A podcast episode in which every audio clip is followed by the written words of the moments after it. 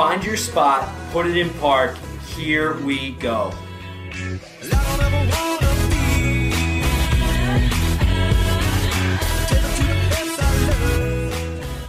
What's up, everybody? Free Parking Pod back for episode seven. Not the typical crew in here today. We have our newly joined member of the FPP team, Mead Wombold, our sports analyst and sports betting advisor. Uh, Mead, what's up, dude? What's up? Uh, glad to join the team. Excited for the, the journey. See where it's going to take me. Yeah, man, absolutely. And uh, on the producing end of things, uh, our DJ Nader is in the house. How we doing, everybody? Uh, first appearance on the pod. I've been doing some behind the scenes work uh, ever since we started up the pod, so I think it's finally time I hopped on. Yeah, man, absolutely. Great to have you boys on. So uh, we actually have Deaver out in LA, um, who is extremely busy at the moment, and Jim also very busy. You know, working for the AC Blackjacks. They got a game, I think, uh, what two weeks. Hashtag so, all in. Uh, yeah, hashtag all all in, all bets in. I don't know. Anyway, um, a couple new additions to the FPP team. Like I mentioned, we have me, Humble, our sports analyst, sports betting guy, and our new social media guy running it. A former guest on the pod, Bryce Sonberg, is now an official member of the FPP team. We have a squad of five now, or squad of six. Um, terrible accounting, I couldn't tell you. But if you go on our Instagram, we have a highlighted story and uh, meet the crew. Um, and we uh, just reintroduce ourselves on there. So go check that out. All right, so everybody, back to the big sports topics of the week. Our first segment we like to go through. We have the 76ers in a uh, pretty heated battle with the Brooklyn Nets. Uh, Nate, Mead, what do you think, guys? I mean, the Sixers are clearly the better team, but this whole Jared Dudley thing is throwing a wrench in a lot of stuff. Is he the funny looking dude from the Nets?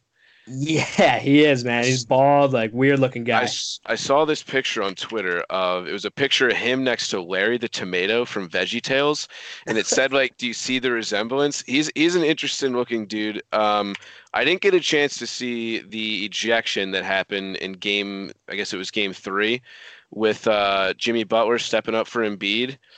Um, I didn't get to see it.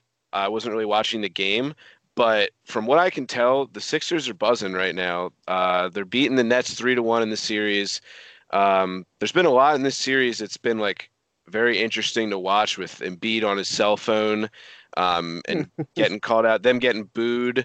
Like this series has been a whirlwind, and for the Sixers, we haven't been in the playoffs for a while. So I think they're easily going to win this series. Um, I think they they play on Tuesday, uh, right? The next game against Game Four is yeah. on Tuesday or game five. I'm sorry. Yeah. Yeah, game five um, at the Wells Fargo Center. Um, definitely tune into that if you can. It's going to be a good one. Jared Dudley coming back to, you know, really spark uh, spark a fire in the Sixers. I, you know, something I've been looking at watching these games. Jared Dudley's really exposing the Sixers' mental capacity, in in my opinion. He's really showing that you know the Sixers are kind of easy to get in their head. So you know, I don't know if it's something that the Sixers are going to easily be able to overcome, but you know, if I was the, I believe they're playing the winner of Toronto and the Magic. If I was the Toronto Magic, I'd be looking at it like, hey, all we got to do is start chirping Ben Simmons on social and start getting him on the court, and you know, we can start getting some ejections and maybe a possible win in this in this series. So, I don't know. What do you think about that, Mead? Dudley's doing a great job. He said out, he, he came out and said that uh, he's pretty much trying to get in their head. He's doing it, obviously, but when it comes down to it, Embiid said it the best. He's a nobody. Uh, came out, chirped against Ben Simmons. Ben Simmons had the best playoff game of his career, 31 points. How many points did Dudley have? Zero.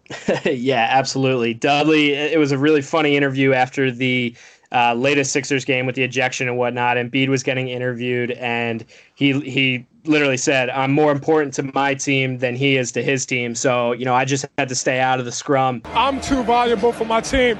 Uh, that's why I didn't react. I did not do anything. Um, what did, uh, Jimmy what Butler it, got a, what's up? What did Embiid say about him? He, he said he's a nobody, right? Yeah, he first said, thing he in the interview. The lady was like, the lady's like, "What do you think about him?" And the first thing he says is like, "I'm in." First of all, he's a nobody. So his first two sentences were something something. Jared Dudley's a nobody. So you know it's it's funny. Embiid's just a character, man. Um, you saw he chirped the Golden State Warriors in his post game interview. He's like, you know, we don't want to pull uh, Golden State Warriors and and have, blow a three one lead. Jimmy Butler had to get up and walk away because he thought it was so funny. Um, I got a kick out of that as well. Um, but you know, just a segue into a couple other things that are going on in the NBA right now. The Celtics just swept the Indiana Pacers for nothing in that series. Celtics are looking hot right now as a four seed, but unfortunately, they're most likely going to be having to go up against the Milwaukee Bucks and Giannis Antetokounmpo Boo Boo. I don't remember his last name. Um, so yeah, they're the Celtics. In my opinion, they're they're done. It's going to be an Eastern Conference final with the Sixers and Milwaukee Bucks. And uh, you know the Sixers are a proven team against the Bucks. They beat them. They've lost to them, but I think the series is going to be uh, a hell of a series. I think we just got to keep the chemistry. Uh, Sixers are playing well. Hopefully, Embiid can get healthy. Um, there's a lot of controversy over his uh, conditioning, uh, work ethic. I mm-hmm. guess you mm-hmm. could say. Um, they played a uh, interview with Landry Shamet mm-hmm. when he was on the team this week on WIP. As a rookie, he had to buy the plane on uh, road trips. Chick Fil A. Oh my! Joel Embiid bought his own order four Chick fil A sandwiches, two large fries, and four cookies and cream milkshakes in a sitting. well, dude, when you're when you're a foot taller than our co-host Deaver, who's, who's not here, when you're a foot taller than him, I mean, we see what how Deaver eats. He's he's two chicken sandwiches from from Chick fil A. You know, he's he's a, he's a couple fries, but. Dude, I'll tell you what, man. The guy maintains good figure. Deaver and Embiid, man, they can eat as much as they want, but they're still beasts, dude. Still beasts. I love the dude, but uh, when he's uh, 10 seconds behind going down the court behind Simmons, trying to get back and at least get a rebound. Uh, it's concerning that he's eating that much Chick fil A. Yeah, maybe tone it down to three sandwiches. I don't know. That might do it. So in uh, in other big sports news today, um, I don't know if you guys are following on our Twitter account, but um, our Delaware Blue Hens, uh, just a quick plug, are in a three-way tie for the CAA lacrosse um, uh, title right now. So the the number one seed gets to host the entire CAA uh, which um, the winner of the CAA gets an automatic bid to Philadelphia for the National Lacrosse Championships, which are at Lincoln Financial Field, um, right up the road in Philly. So, um, you know, hopefully, uh, good luck to the Blue Hens, and uh, we're following you closely. All right, so another big sports topics news. Uh, our local Philadelphia Eagles, um, the team that you know all of us here at Free Parking Pod are big fans of. Um, their schedule was released. So we are going to run through the schedule uh, very quickly and give a final record prediction, um, and uh, we'll, we'll, we'll see what we come up with here. So week one, we have Eagles versus Redskins in Philadelphia. I'm to say that's a win, uh, being that the Eagles are pretty successful against the Redskins. What do you think about that? Have to agree, uh, especially after last year. Washington didn't have a quarterback. Yeah, exactly. I and think we, they went through five. Yeah, we don't know about Alex Smith either. From what I gather, he's uh, pretty much done. Uh, week two, we have the Atlanta Falcons in Atlanta. That's going to be a tough game, but like uh, like the Redskins, the Eagles are pretty successful against the Falcons.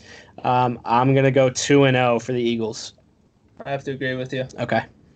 Week three, we have the Lions in Philadelphia. Matt Stafford has been a thorn in the side of the Eagles organization. He always plays good against the Birds. Um, I believe we haven't had a win against the Lions in you know the last few years. Um, but in Philadelphia, the Eagles are a different team now. They have Carson Wentz. I'm going to go Eagles three and zero oh through week three. Eagles three and zero.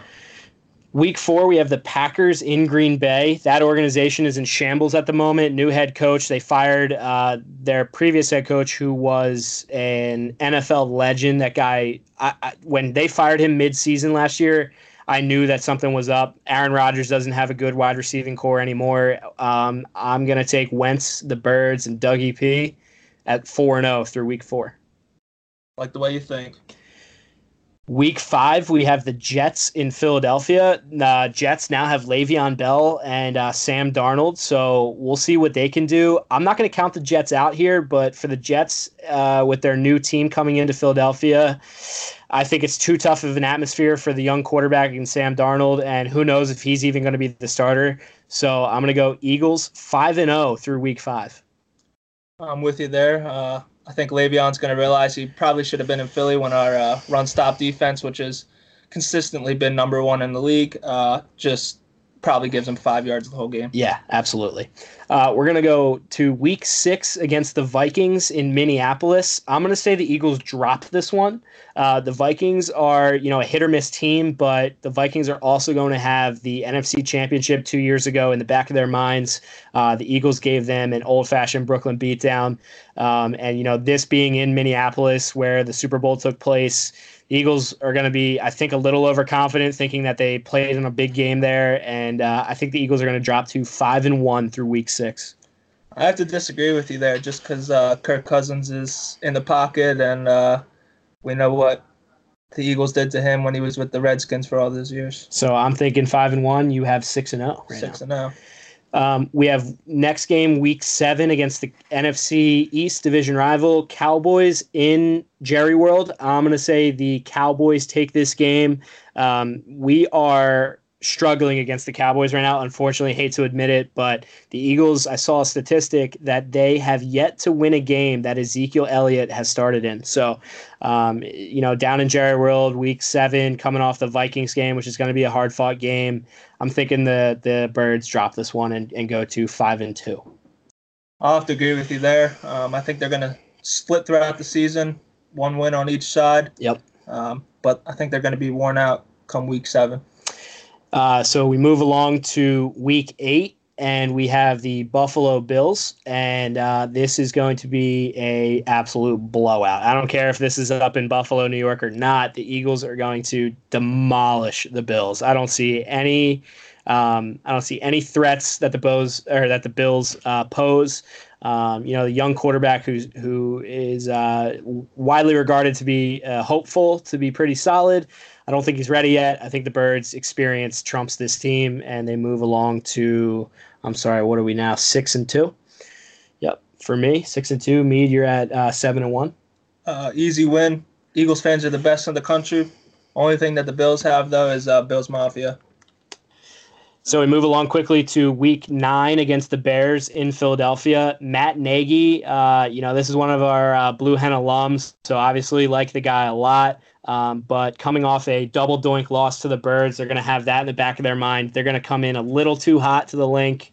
Um, and I think the Eagles are going to be able to uh, take them out. So I'm thinking Birds are now seven and two. I like that win as well. Uh, going to be a very defensive game though. Week ten we have a bye, so going into week eleven at seven and two, we have week eleven Patriots in Philadelphia Super Bowl rematch two years later. I'm going to say the Eagles drop this game at the Linc to Tom Brady and the Patriots, unfortunately. I think it's going to be a close game. It's going to go either way. Um, we don't have Foles. Might lose some momentum there, but they don't have Gronk, who's uh, Brady's true. number one receiver. That's true. That's a good point. Um, I actually didn't factor that in, but I'm still going to stick to my guns here and say Eagles are now seven and three. Mead, you have the Eagles at eight and 2 mm-hmm. Okay, next we move along to week 12 against the Seattle Seahawks in Philadelphia. I love this matchup. I think coming off the Patriots game, and, you know, I'm not saying hopefully a loss for the Eagles, but hopefully, you know, a game that starts a little fire under their butt because it's week 12, getting close to the end of the season. The Seattle Seahawks are going to lose to the Philadelphia Eagles in Philadelphia, and the Birds will move along to nine and two for me. Uh, I think they're going to win as well. Uh, unfortunately, Russell Wilson's going to go back to Seattle just as rich as he came in. yeah, that new contract is nuts. So now we move along to Week 13. We have the uh, Miami Dolphins uh, versus Philadelphia Eagles uh, in Miami, uh, going up against Ryan Fitzmagic. Uh, I don't know, man. Ryan Fitzmagic really showed up in that Buccaneers game last year against the Birds, who uh, actually stunned the Eagles. I think it was within the first three weeks. I still like the Birds in this game. I'm going to go 10 and 10 and 2 for the for the Eagles against the Dolphins. What do you think? I I have to agree. Uh, it's going to be a easy game compared to New England and Seattle. Uh, week 14 against the Giants, no need in Philadelphia, no need for an introduction or any any further information. That's a W. Eagles are going to move along to um, 10 and 3 or 10 and 2. What I, what what am I at? Honestly, kind of forget what I'm at. 10 and 2, 10 and 3. 10 and 3. 10 and 3, yeah. All right, we move along to Week 15 against the Redskins in Maryland, um, where they play, and that's another W for the Birds. We're moving along to 11 and three. We have Week 16 in Philadelphia against the Cowboys. Uh, this is the game that I think the Eagles are going to come back and f- come out firing to, uh, which a lot of people are thinking this is going to be the game to decide the NFC East. So I'm going to say Eagles beat the Cowboys in Philadelphia and move along to 12 and 3. And the last game of the season at Meadowlands against the Giants. Obviously, Giants are in some kind of predicament right now. Go listen to one, uh, I believe episode three or four was with Dan O'Keefe, who talked Giants football. They are in uh, the garbage can right now. So, Eagles are going to win this game, and the final record for me will be 13 and three. My final record is going to be uh, 14 and two. I absolutely love the schedule in December. I think it's going to be win after win after win after win after win. In other Eagles news, um, I love Carson Wentz. Um, I think he's the king of Philadelphia. Um, yesterday, Donovan McNabb, a Philadelphia legendary quarterback, uh, did an interview and said that if Carson Wentz does not bring home the NFC Championship, then he should go. Um, I think that's a lot of pressure to live up to, especially after coming off two hard seasons. Uh, Two injuries. And a ton of other injuries surrounding the team. Um, you, you can't really work with much if your corners are injured. Right. Peters at left tackle, who's awesome but old, uh, is consistently injured. Uh, Kelce's old; he's getting old. He was playing with a torn ACL and Something, yeah. shoulder, and everything was injured. Um, I, I just think that's a lot of pressure to live up to. Yeah, Um, without a doubt. I, I think that there comes a point in time where there's only so much Wentz can do as a quarterback. You know, a lot of people will say Tom Brady had nobody around him to win games. Tom Brady and Belichick are just they're a different beast. You know, you look at the Eagles last season with Wentz, they suffered a lot of big injuries early in the year. And you know, there was there wasn't that much Wentz could do. So I'm gonna go off and say that what Donovan McNabb said is, uh, you know, a little far fetched. Um, Nate, you were saying something about the over under for the Eagles winning this year was 10 and a half games or something. Yep. Go ahead with that. The the uh, over under for the Eagles is ten and a half. Uh, they're plus one ten, uh, minus one. Th- uh, wait, hold on. I'm sorry. Plus one twenty and minus one forty. Okay. Yeah, no, I mean, Mead and I clearly both said that they were going to hit the over on that. Uh, Mead had a big over. I had a closer over to that at 13 wins. Mead had 14 wins. Um, obviously, the Birds are they're going to drop a win here and there. They, you know, everybody thought the game against the Buccaneers last year was going to be a lock, and they dropped it. Um, there was another one where they dropped two, that everyone was like, "How the heck did they lose that?" But this year, you know, with everybody healthy, and oh, this new running back that they have now too takes a lot of stress off Wentz. So.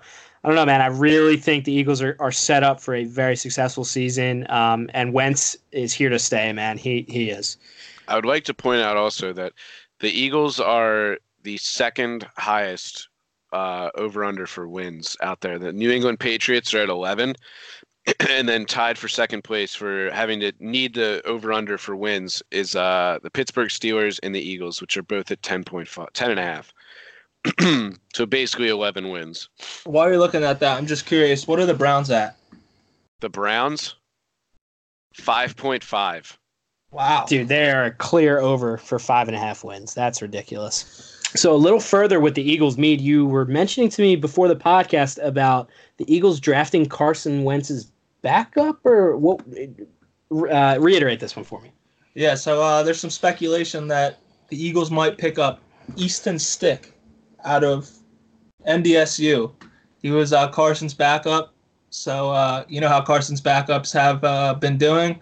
they won us a Super Bowl. Obviously, uh, Carson's conditioning and training, whatever you want to call it, out at NDSU, uh, landed him a 13th overall pick. Uh, coming from a very small Division One school, they're actually They're in our conference. Yeah, Yeah, yeah. so, they're uh, or not in our conference, but they're in our league. We're uh, Division One FCS. Yeah, I mean, he went higher than anybody from, well, not anybody, but a lot of people from the SEC and big conferences like that. So uh, Yeah, their man. coaching out there is consistently good. Yeah, absolutely. Um, so, along with the Eagles potentially drafting this NDSU backup, um, I would love to see, or just love to be a fly on the wall in that quarterback room.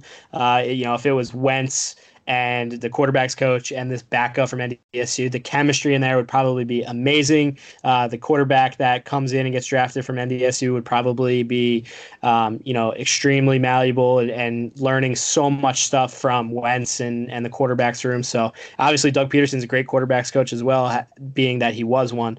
Um, another thing I want to point out too is the uh, one of our Delaware guys, Nasir Adderley, a safety uh, who played in the Senior Bowl, is looking to be drafted uh, by the Eagles in the second round, late first um, or early second round, to be a safety, which is a position that the Eagles could use. Um, they have a a experienced Malcolm Jenkins back there who could coach this kid and make him really good. Um, but you know, second, late first round, early second round picks tend to be you know pretty successful. So hopefully, our boy Nasir Adderley can uh, from from Delaware can can get to the birds and make a little Delaware impact in Philly. That's news to me. Uh, yeah. I know we're looking for a safety. We've been looking at mm-hmm. a UF safety. Um, but that'd be awesome. He's actually from Philadelphia, so right hometown boy like Clement, growing up watching the Eagles, loving the Eagles. So bringing that energy in there, that would be awesome. Yeah, that fun, would be uh, sick. So fun fact on Corey Clement. I was DJing at the pool in Atlantic City one night, and Corey Clement was on the uh, backstage, couple like all the way on the ground. He wasn't up on the stage, but he was right by the stairs of it. And I was playing, and I looked over, and he wanted to get my attention, so he like kind of like huddled me like, "Hey, come here." And I walked over, and I was like, "Wait a minute." I was like, "Are you Corey Clement?" And he was like, "Yeah." And I was like, "Dude, no way." I was like, "Can I get a picture with you?" And he was like, he was like, "Yeah, man, of course." And I was like, "All right, come with me." And I started walking up stage, and he goes, "Wait, I can come up there?" And I said, "Dude, you can do whatever the f- you want." I was like, I was like, "Hell yeah, you can come up here." Um, he came up. His like two friends that were there came up, like dapped him up on stage. Um, I asked him, "Hey, do you want to get like introduced?" Because I mean, I I didn't know some celebrities don't want to, or some athletes, celebrities, whatever. Uh, they don't want to make a big scene whenever they go out or anything like that. So I asked him, and he was like, "Yeah, man, like I don't care. Sure, uh, just give me like a couple minutes." And I was like, "All right, cool." Like, Ten seconds went by, and he goes, "Nah, dude. Like whenever you're ready, like whenever I'm good." And I was like, "All right, cool." Faded out, got on the microphone, and I was like, ladies and gentlemen, we have Corey Clement here from the Philadelphia Eagles. Make some noise. And I slammed in Dreams and Nightmares. No and way. All, all his boys that were up on stage started going crazy. It was, uh, it was a really cool night. Good to meet him. I, uh, I got the picture with him. Uh, we'll have to throw it up on the Instagram. Shout outs to Corey Clement. Great guy. Always, he's always, uh, I know a bunch of DJs uh, that play in Atlantic City, and uh, he's good friends with a few of them. Uh, he d- definitely makes a his presence uh, shown in Atlantic City and pretty much everywhere uh, in Jersey, other than football. Um, but yeah, just yeah. had to throw in my two cents about me meeting Corey Clement. It was a awesome night.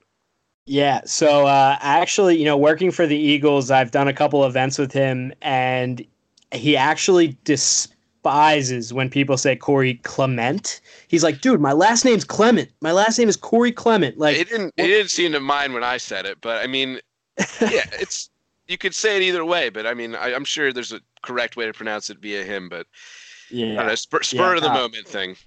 Yeah, that's a great story, man. Thanks for chiming in on that one. Uh, we'll definitely throw that pick up on the on the uh, Instagram um, when we get a second. Um, and uh, thanks for listening to our sports talk for this week. And we will, you know, segue right into our uh, our other topics here. So, in other news, this past week, uh, now that we have our new uh, sports betting analyst and advisor and whatever you want to call him, it, the guy's basically an ATM. he's currently got a record of four and three. The wins heavily outweigh the uh, the losses, and uh, the free parking camp has been doing pretty good. Mead, uh, what's your strategy, man? Tell us how this last week went. Uh, rule number one: the Phillies this year are an ATM, and by that I mean uh, we hit the over. I think three times in a row. Uh, we parlayed them last weekend with the J Tampa Bay Rays. Yeah, Tampa Bay Rays. Yep. that was a nice win. Um, you play that line right. I guess it's with any team, but you play that line right, and they are money this season. Uh, the energy coming out of Philadelphia and that the bullpen's crap, but we'll get we'll get with that. Uh, but the bats are just hot. Um, definitely helping the pockets over here at uh, Free Parking, for sure. and uh, I'm excited to see where it's gonna go. Absolutely. So, you know, we we look at our last record, the Phillies with the over every time. We had one game, I believe it was against the Mets. It, the over was at nine. We covered the over in the first inning. The Phillies scored 11 runs. I, I was like going crazy. I'm like, they covered a nine run over in the first inning like their bats, man, like like Mead said, are just on fire. And you know, you were uh, speaking of being on fire. You were telling me about this guy on Jeopardy or something. Yeah, so there's a there's a guy on Jeopardy. I forget his name. Uh, he's a uh, professional sports bettor out of Las Vegas. He's currently on a 12 day winning streak, eight hundred and fifty thousand dollars. Oh my goodness, dude. The previous single day record was seventy seven thousand dollars. He's had three games over that.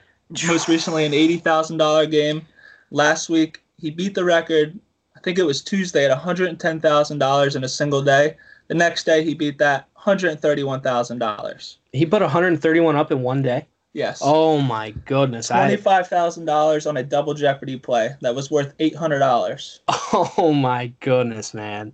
I so typically uh, I actually do look pretty closely into Jeopardy. Growing up, that was always on the TV. I actually didn't know about any of this. Um, I just haven't been able to watch recently. But uh, dude, what a story! Who was the other guy way back in the day? Alex Jen, not uh, Ken Jennings or whatever. Ken Yeah, Jennings. Yeah. 74, 74 game win streak, two point four million. And I haven't watched Jeopardy in uh, probably since my grandma was around in two thousand twelve. But uh, ESPN is even covering this story. Yeah. Uh, this guy is a uh, legend in the making. Dude, what a story that is, man. And I, yo, I mean, why not? Why not beat Ken Jennings' record? We haven't seen Ken Jennings. I mean, geez, since I was in middle school, so you know, over a decade ago. So let's, uh, you know, let's root for this guy. Hopefully, he can win some money. And uh, you know, I mean, I love it. Love to see it. In uh, in sports betting news, did you guys hear about that guy that put 85 grand on Tiger to win the tournament, the Masters? Yes, yes, I did hear about I'm, that. I'm looking at the article right now. I'm probably going to butcher his name, but here it says James Adducci, A D D U C C I, was presented with a check for more than $1.2 million on Monday at a Las Vegas sports book. He cashed in on a 14 to 1 odds that he would take the Masters down. And I just did the math for it, and it's literally, it doesn't say in the article, but it's 85 grand. Like, this guy's got confidence or 85 grand sitting around to bet on Tiger winning the Masters. Tiger's back, baby. I am super excited to see uh, the next golf major after Yeah, seeing that. Without a doubt, dude. Tiger is is like the Phillies, man. He's going to be an ATM for the rest of the year. This Masters win is going to propel him through the roof. Um, you know, over at the free parking camp, we're huge golf guys. Um, we love watching it, and uh, dude, to see Tiger win, like we mentioned last episode, was absolutely insane. Um, you know, I just I really think that this eighty five thousand thing, man, the whole the thing I've been thinking about this whole time is it must be nice to just be able to toss eighty five grand on a on a bet, like to just have that money, like yeah. I don't know what this guy does, but he's got to be loaded to cat. I mean, if you think about it, that's not the only sports bet this guy has placed in his life. If he's betting 85 grand on Tiger to win the Masters, he has 100% placed another significant bet on something and lost on it.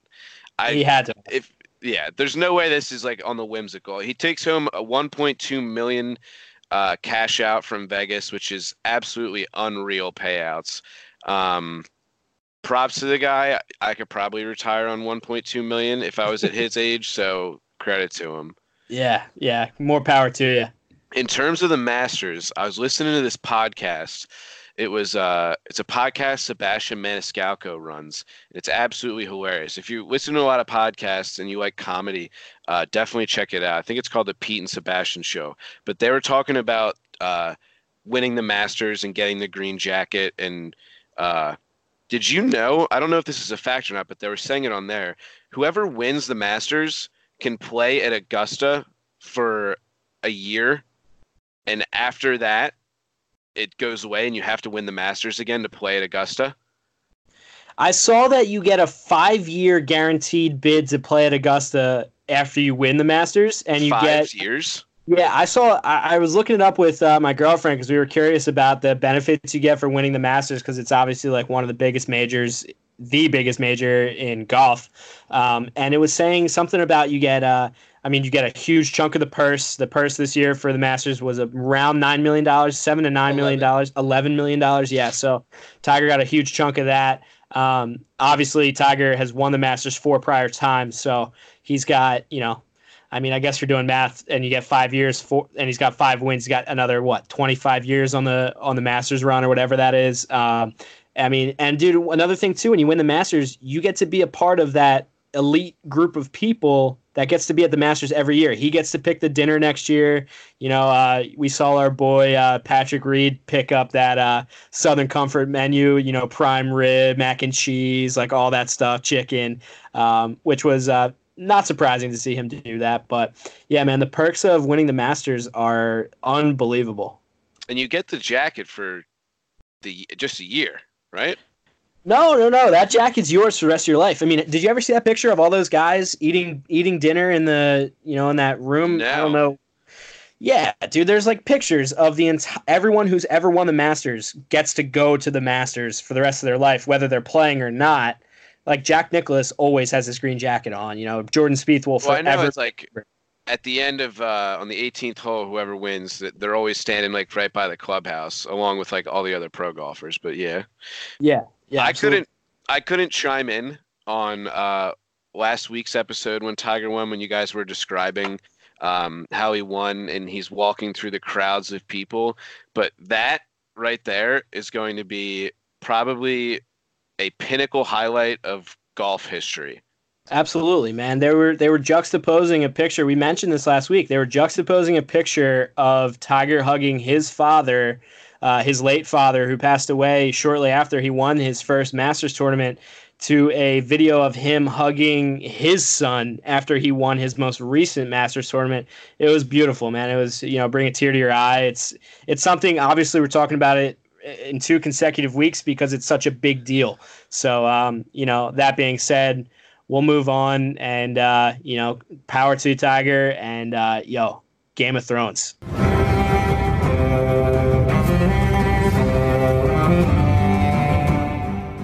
Yeah. I was just going to say we need a segment into this because it was a fantastic episode going to be leading into episode three. You can So- start it off. You describe Yeah. it. yeah so uh, mead is still catching up um, unfortunately you know he's not one of those guys that's like oh i'm not watching or i haven't watched he's uh, you know he's powering through it trucking through it because uh, he, he enjoys it so it's going to be a little bit of spoilers here for mead but you know like we said like deaver said last episode you know if you're listening now and uh, and we're talking about it you obviously know there's going to be spoilers so dude first things first we finally got to see Arya you know I don't even know how you want to describe it. Get with Gendry. We could Gen- we saw this coming very easily.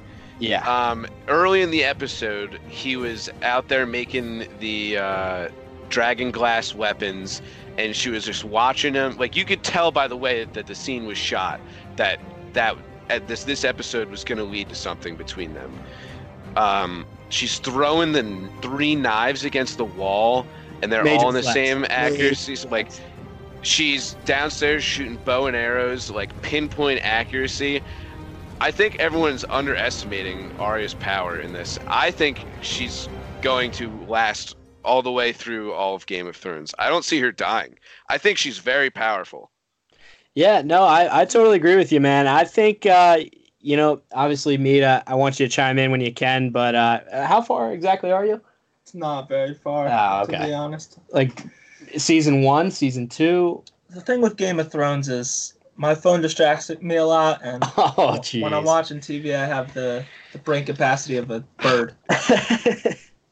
so, all right. So, I, I guess we can't get a you know an early vision of what Arya is like from Mead, but um, dude, I mean, you know, you look at Arya, you look at Gendry. It was always in the making. Now, the big thing that happened at the end of episode two in the most recent season eight was the last five minutes. Jon Stark, aka Aegon Targaryen, finally broke the news to Daenerys Targaryen. Nate, what did you think of that? So the the part that I liked about this whole scene was that uh, Jon Snow kind of filled her in. Basically, there was this picture I saw on Twitter. I think it was. It was a picture of uh, Daenerys, and it said "bend the knee," and it was a picture of Jon Snow with a reverse Uno card, and. this like scene couldn't have displayed it any better. The part that I liked about this scene so much was that it didn't give the viewer an opportunity to see what Daenerys felt and thought about it. Immediately, they in the background you hear the signals that uh, the White Walkers were here, and you didn't get to hear her opinion. And I, I'm not sure if at this point we will hear what she has to think about it. The fight is starting next episode. This, Right. The ending scene of this was literally a every, every White Walker out there that is exists in this world is right outside the wall, and it shit is gonna go down next Yeah. episode, one hundred percent. It is probably Yeah. gonna be the pinnacle of the season on how this all happens. Yeah. But one thing about this episode I didn't like, didn't see any dragon work. No dragons in the making in this. This whole episode was nothing. Yeah, yeah. You know, this episode was a lot of informational um, um, stuff. So, you know, we didn't get any dragon work, but I also hear that it costs like a lot of money to CGI dragons every episode. So uh, if they can save money when they can, I'm sure they're going to do that. But uh, no, man, exactly what you said when they faded away, you know, right to the White Walker battle, the very beginning of it. You didn't get to hear Daenerys' opinion on it. And I honestly, I was talking with a couple people I was watching with. I don't think she's like that upset about it. I really like something about it, man. Just doesn't seem like she is, uh, you know, gonna be really upset. It almost seems like, wait a minute, this is like a perfect storm. We might be able to do this together. Because did you see the way when uh, when you heard the whistle blow or the horn blow? Jon looks at Daenerys and nods their head, and they both walk away. I assume to go get on the dragons. Correct? That's what I thought too. And I and the, the, you're looking, you're watching Game of Thrones, you're looking at your phone, and you're like, how much more can we pack into this episode? Right. Because you wait every single week for that Sunday, and you're just watching. Is this scene ending right here? How long are the credits on this one? And they cut the scene to all the White Walkers. I would assume that they're they 100% have to be Jon Snow and Daenerys fighting on the dragons. No one else can be on the dragons. That's Right. they're the dragon riders. That's Right. set in stone. I think this final battle is going to have Jon Snow and Daenerys on the two dragons fighting the Ice King on his dragon. It's going to Yeah. be the final scene.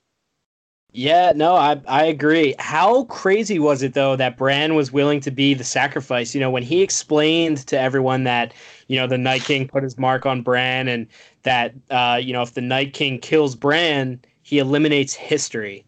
So it was a massive, uh, underrated part of that episode. I think um, he's going to go sit in the God's Wood, and you know we'll see what happens. But I'm thinking that uh, oh, yo, another thing too, Theon and Sansa. Did you did you know, see that chemistry they were having on the on that episode? Yeah, they're relatives, right? Not not by blood. They grew up together, but they're not relatives Okay. by blood. It's it's very hard to keep when you're watching Game of Thrones. It's very hard to keep track of who's related to who, and I mean, there's a lot of family stuff going on in this. But I remember an episode in the early Game of Thrones when everybody's young. They, they were all together. I mean, this is when Ned Stark was even still around. They were. Mm-hmm. You could see all the young kids when everyone was alive. They were all together, right? Correct. Yeah. Theon was a ward of Ned Stark um, after Ned Stark um, beat the king of the Iron or supposed king of the Iron Islands. So um, Theon was like, I guess, like a war prize almost. But Ned Stark, obviously being the honorable man he was, treated Theon as a son. Um, so, yo, like you said about the families, though, man. It was hilarious to see that Daenerys and Jon weren't so like weird about it, you know, that they were relatives. Like they Yeah, actual no, that- That doesn't cross their mind in this in that in their world. That does not cross their mind. Right, because it's so typical for family members to be intimate that like when Jon explained to Daenerys that they that Jon was her cousin and uh and whatnot, or that no, that Jon was her nephew, but technically the rightful heir to the throne, it didn't pass either their minds, at least they didn't show it on the TV show, that, you know, they were intimate with each other, they were family. You know, it's weird. I disagree with you when you said that she seemed to be okay with it. That like, okay, like we could do this together. In the early in the episode, she was trying to remember exactly what the context of the conversation was, but she said, "I'm gonna fight the no, I'm gonna fight against the White Walkers, and then I'm gonna take the Iron Throne." And like she was like, "That is my plan. That has always been my goal." And they had a conversation. She said to Jon Snow, "What about after?" And she's like, "You would, you will be the rightful heir to the throne." And I think she was. I mean, I think she's kind of like pissed about that. She her whole life she wanted the Iron Throne, and and now everything that she had leading up to this point is erased. It's if they survive, if they survive this battle against the White Walkers, he is an auto bid. It's like an auto Yeah. bid to Nationals. yeah. They he secured an auto bid. yeah. I mean, y- realistically, if Daenerys has any honor in her, everything she's done, while has been extremely influential in her rise to power, is basically null and void to the fact that Aegon Targaryen, aka Jon Snow, is the rightful heir to the Iron Throne. So we'll see what happens next episode. Um, you know, this uh, I'm going to segue real quick and the Game of Thrones talk and jump into a quick segment for Deaver, um, the Star Wars uh, universe, I guess. Yeah, Star Wars universe has just announced that they'll be coming out with a show called The Mandalorian, which is a live action TV show based on um, the war based society of the Mandalorians, um, which is uh, where Boba Fett and Jango Fett are descended from, um, and where the clones kind of got their armor and helmet uh, concepts from as well. Um, so yeah, just quick shout out to Deeves. We miss you, brother. Um, and uh, yo, uh, another thing, only two weeks until he's back, and we're uh, back in the studio. So hopefully we get the whole squad together, rip a nice podcast, and uh, we'll see what happens. All right, everybody. So back to the fan favorite segment, the beer reviews. Today, you know, we have a good one. You know, Mead and I are actually together right now. Nate is back in Jersey. Uh, Mead and I are over in Delaware. Uh, so we were actually able to snag some Corona. Uh, you know, cheers through the camera. We have Corona, and uh, you know, let's see what happens here.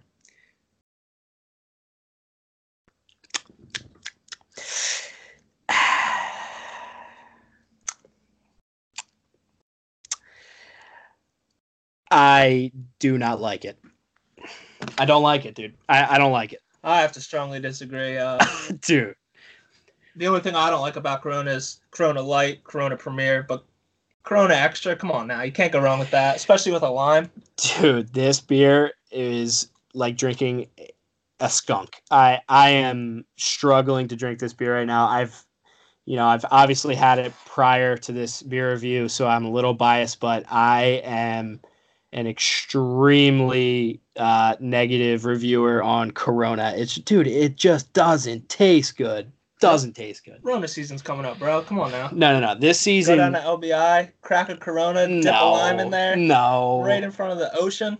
Dude, it's Bud Light Lime season. I'm a Bud Light guy through and through. It's Bud Light Lime season. Let's not get that mixed up. It's always blind time though. Yeah, that's it's true. Corona season though. So, all right. So I'm gonna, I'm gonna have to rate this beer, man. This will be to date the lowest score I have ever given on a beer at a. Here, you ready for this? A 0.5. oh my goodness, Point that five low. percent. Goodness. They That- awful. It's awful, dude. bit, bit of a low ball there. No, no way. I had It's that- awful. Low ball. I- I'm a big beer guy. I'm excited for the beer review. Uh, I'm trying to get Justin into IPAs, but I have to strongly disagree with that. This is nothing to write home about. This is not a special beer. This is not something, anything special. I do have to give it a 6.3 though. Oh, dude. Wow, that is very high for our ratings.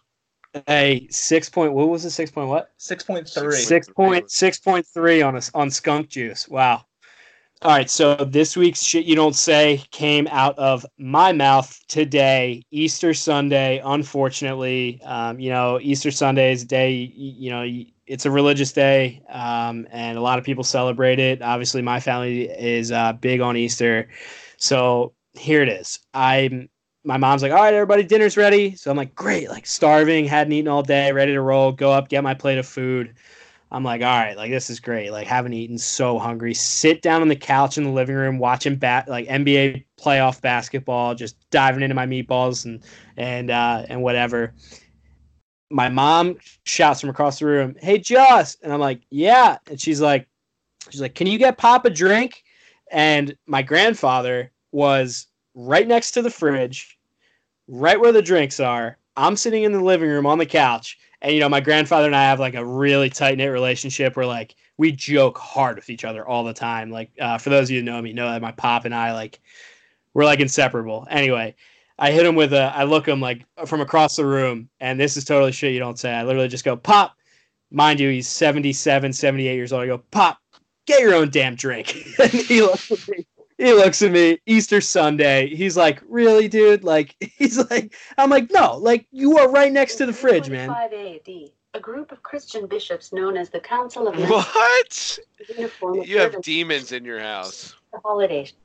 All right um, keep that in the podcast because alexa alexa just yelled at me for talking about easter and shouting at my grandpa. So oh. i know that was a little pause a little weird but uh, alexa's right next to me and she was just talking some weirdness. I don't know what that was, but uh, yeah, I'm, something I'm about. It, I'm gonna run it back and edit that scene right there, or that audio right there. What was that? Did I don't you know. say? Did you say Alexa at all? I, no, I didn't. I don't know how that happened, dude. Keep this all in the podcast. Maybe a that, word that sounded thing. like Alexa. Yeah, dude. Oh, dude. Every time you say it, she keeps lighting up. So let's let's cut it. Let's cut it. Uh, cut it low with the A words. But uh, yeah, so back to the shit you don't say. Um, I, I basically told my grandfather to grab his own damn drink. Um, you know, we all got a laugh out of it. My brother was sitting right next to me. He was chuckling because, you know, like we had that relationship. It's not like it was me being disrespectful. It was like me joking around with him. But, you know, on Easter Sunday, definitely shit you don't say to your grandfather. All right, everybody. Thank you so much for listening to episode seven of the podcast. I understand um, some of our listeners are going to be like, yo, where was Deaver? Where was Jim? This and that. I hope we were able to, you know, entertain you guys a little bit. Uh, Nate, me, thank you so much for uh, filling in for where the other boys couldn't. Um, and, uh, you know, we're in studio in two weeks, two weeks until the, our listeners get good audio again. Uh, I'm Absolutely. so It was a pleasure to come on. Uh, finally have my voice heard on the pod. Been doing a lot of behind the scenes work, so uh, glad I can finally chirp in and give my two cents. I'm excited to see where it takes me. Yeah, absolutely, Mead. Uh, you know, not only is it uh, the first full pod you've done, but it is uh, you know you're part of the team now, so we'll be hearing a lot more from these two. Deaver, if you're listening, uh, excited to have you back, and uh, you know, thanks everybody, and uh, cut it out. Go birds. Alexa, Play Dreams and Nightmares by Meek Mill. Here's Dreams and Nightmares. Oh, she did it. Amazon Music. She did it. Hold up, wait a minute. Y'all thought I was finished. When I bought the Aston Martin, y'all thought it was rented. Flexing on these muscles like Popeye on the spinach. Double M, yeah, that's my team. Ross, the captain, I'm lieutenant. I'm the type of can the men cast and grind like I'm broke. That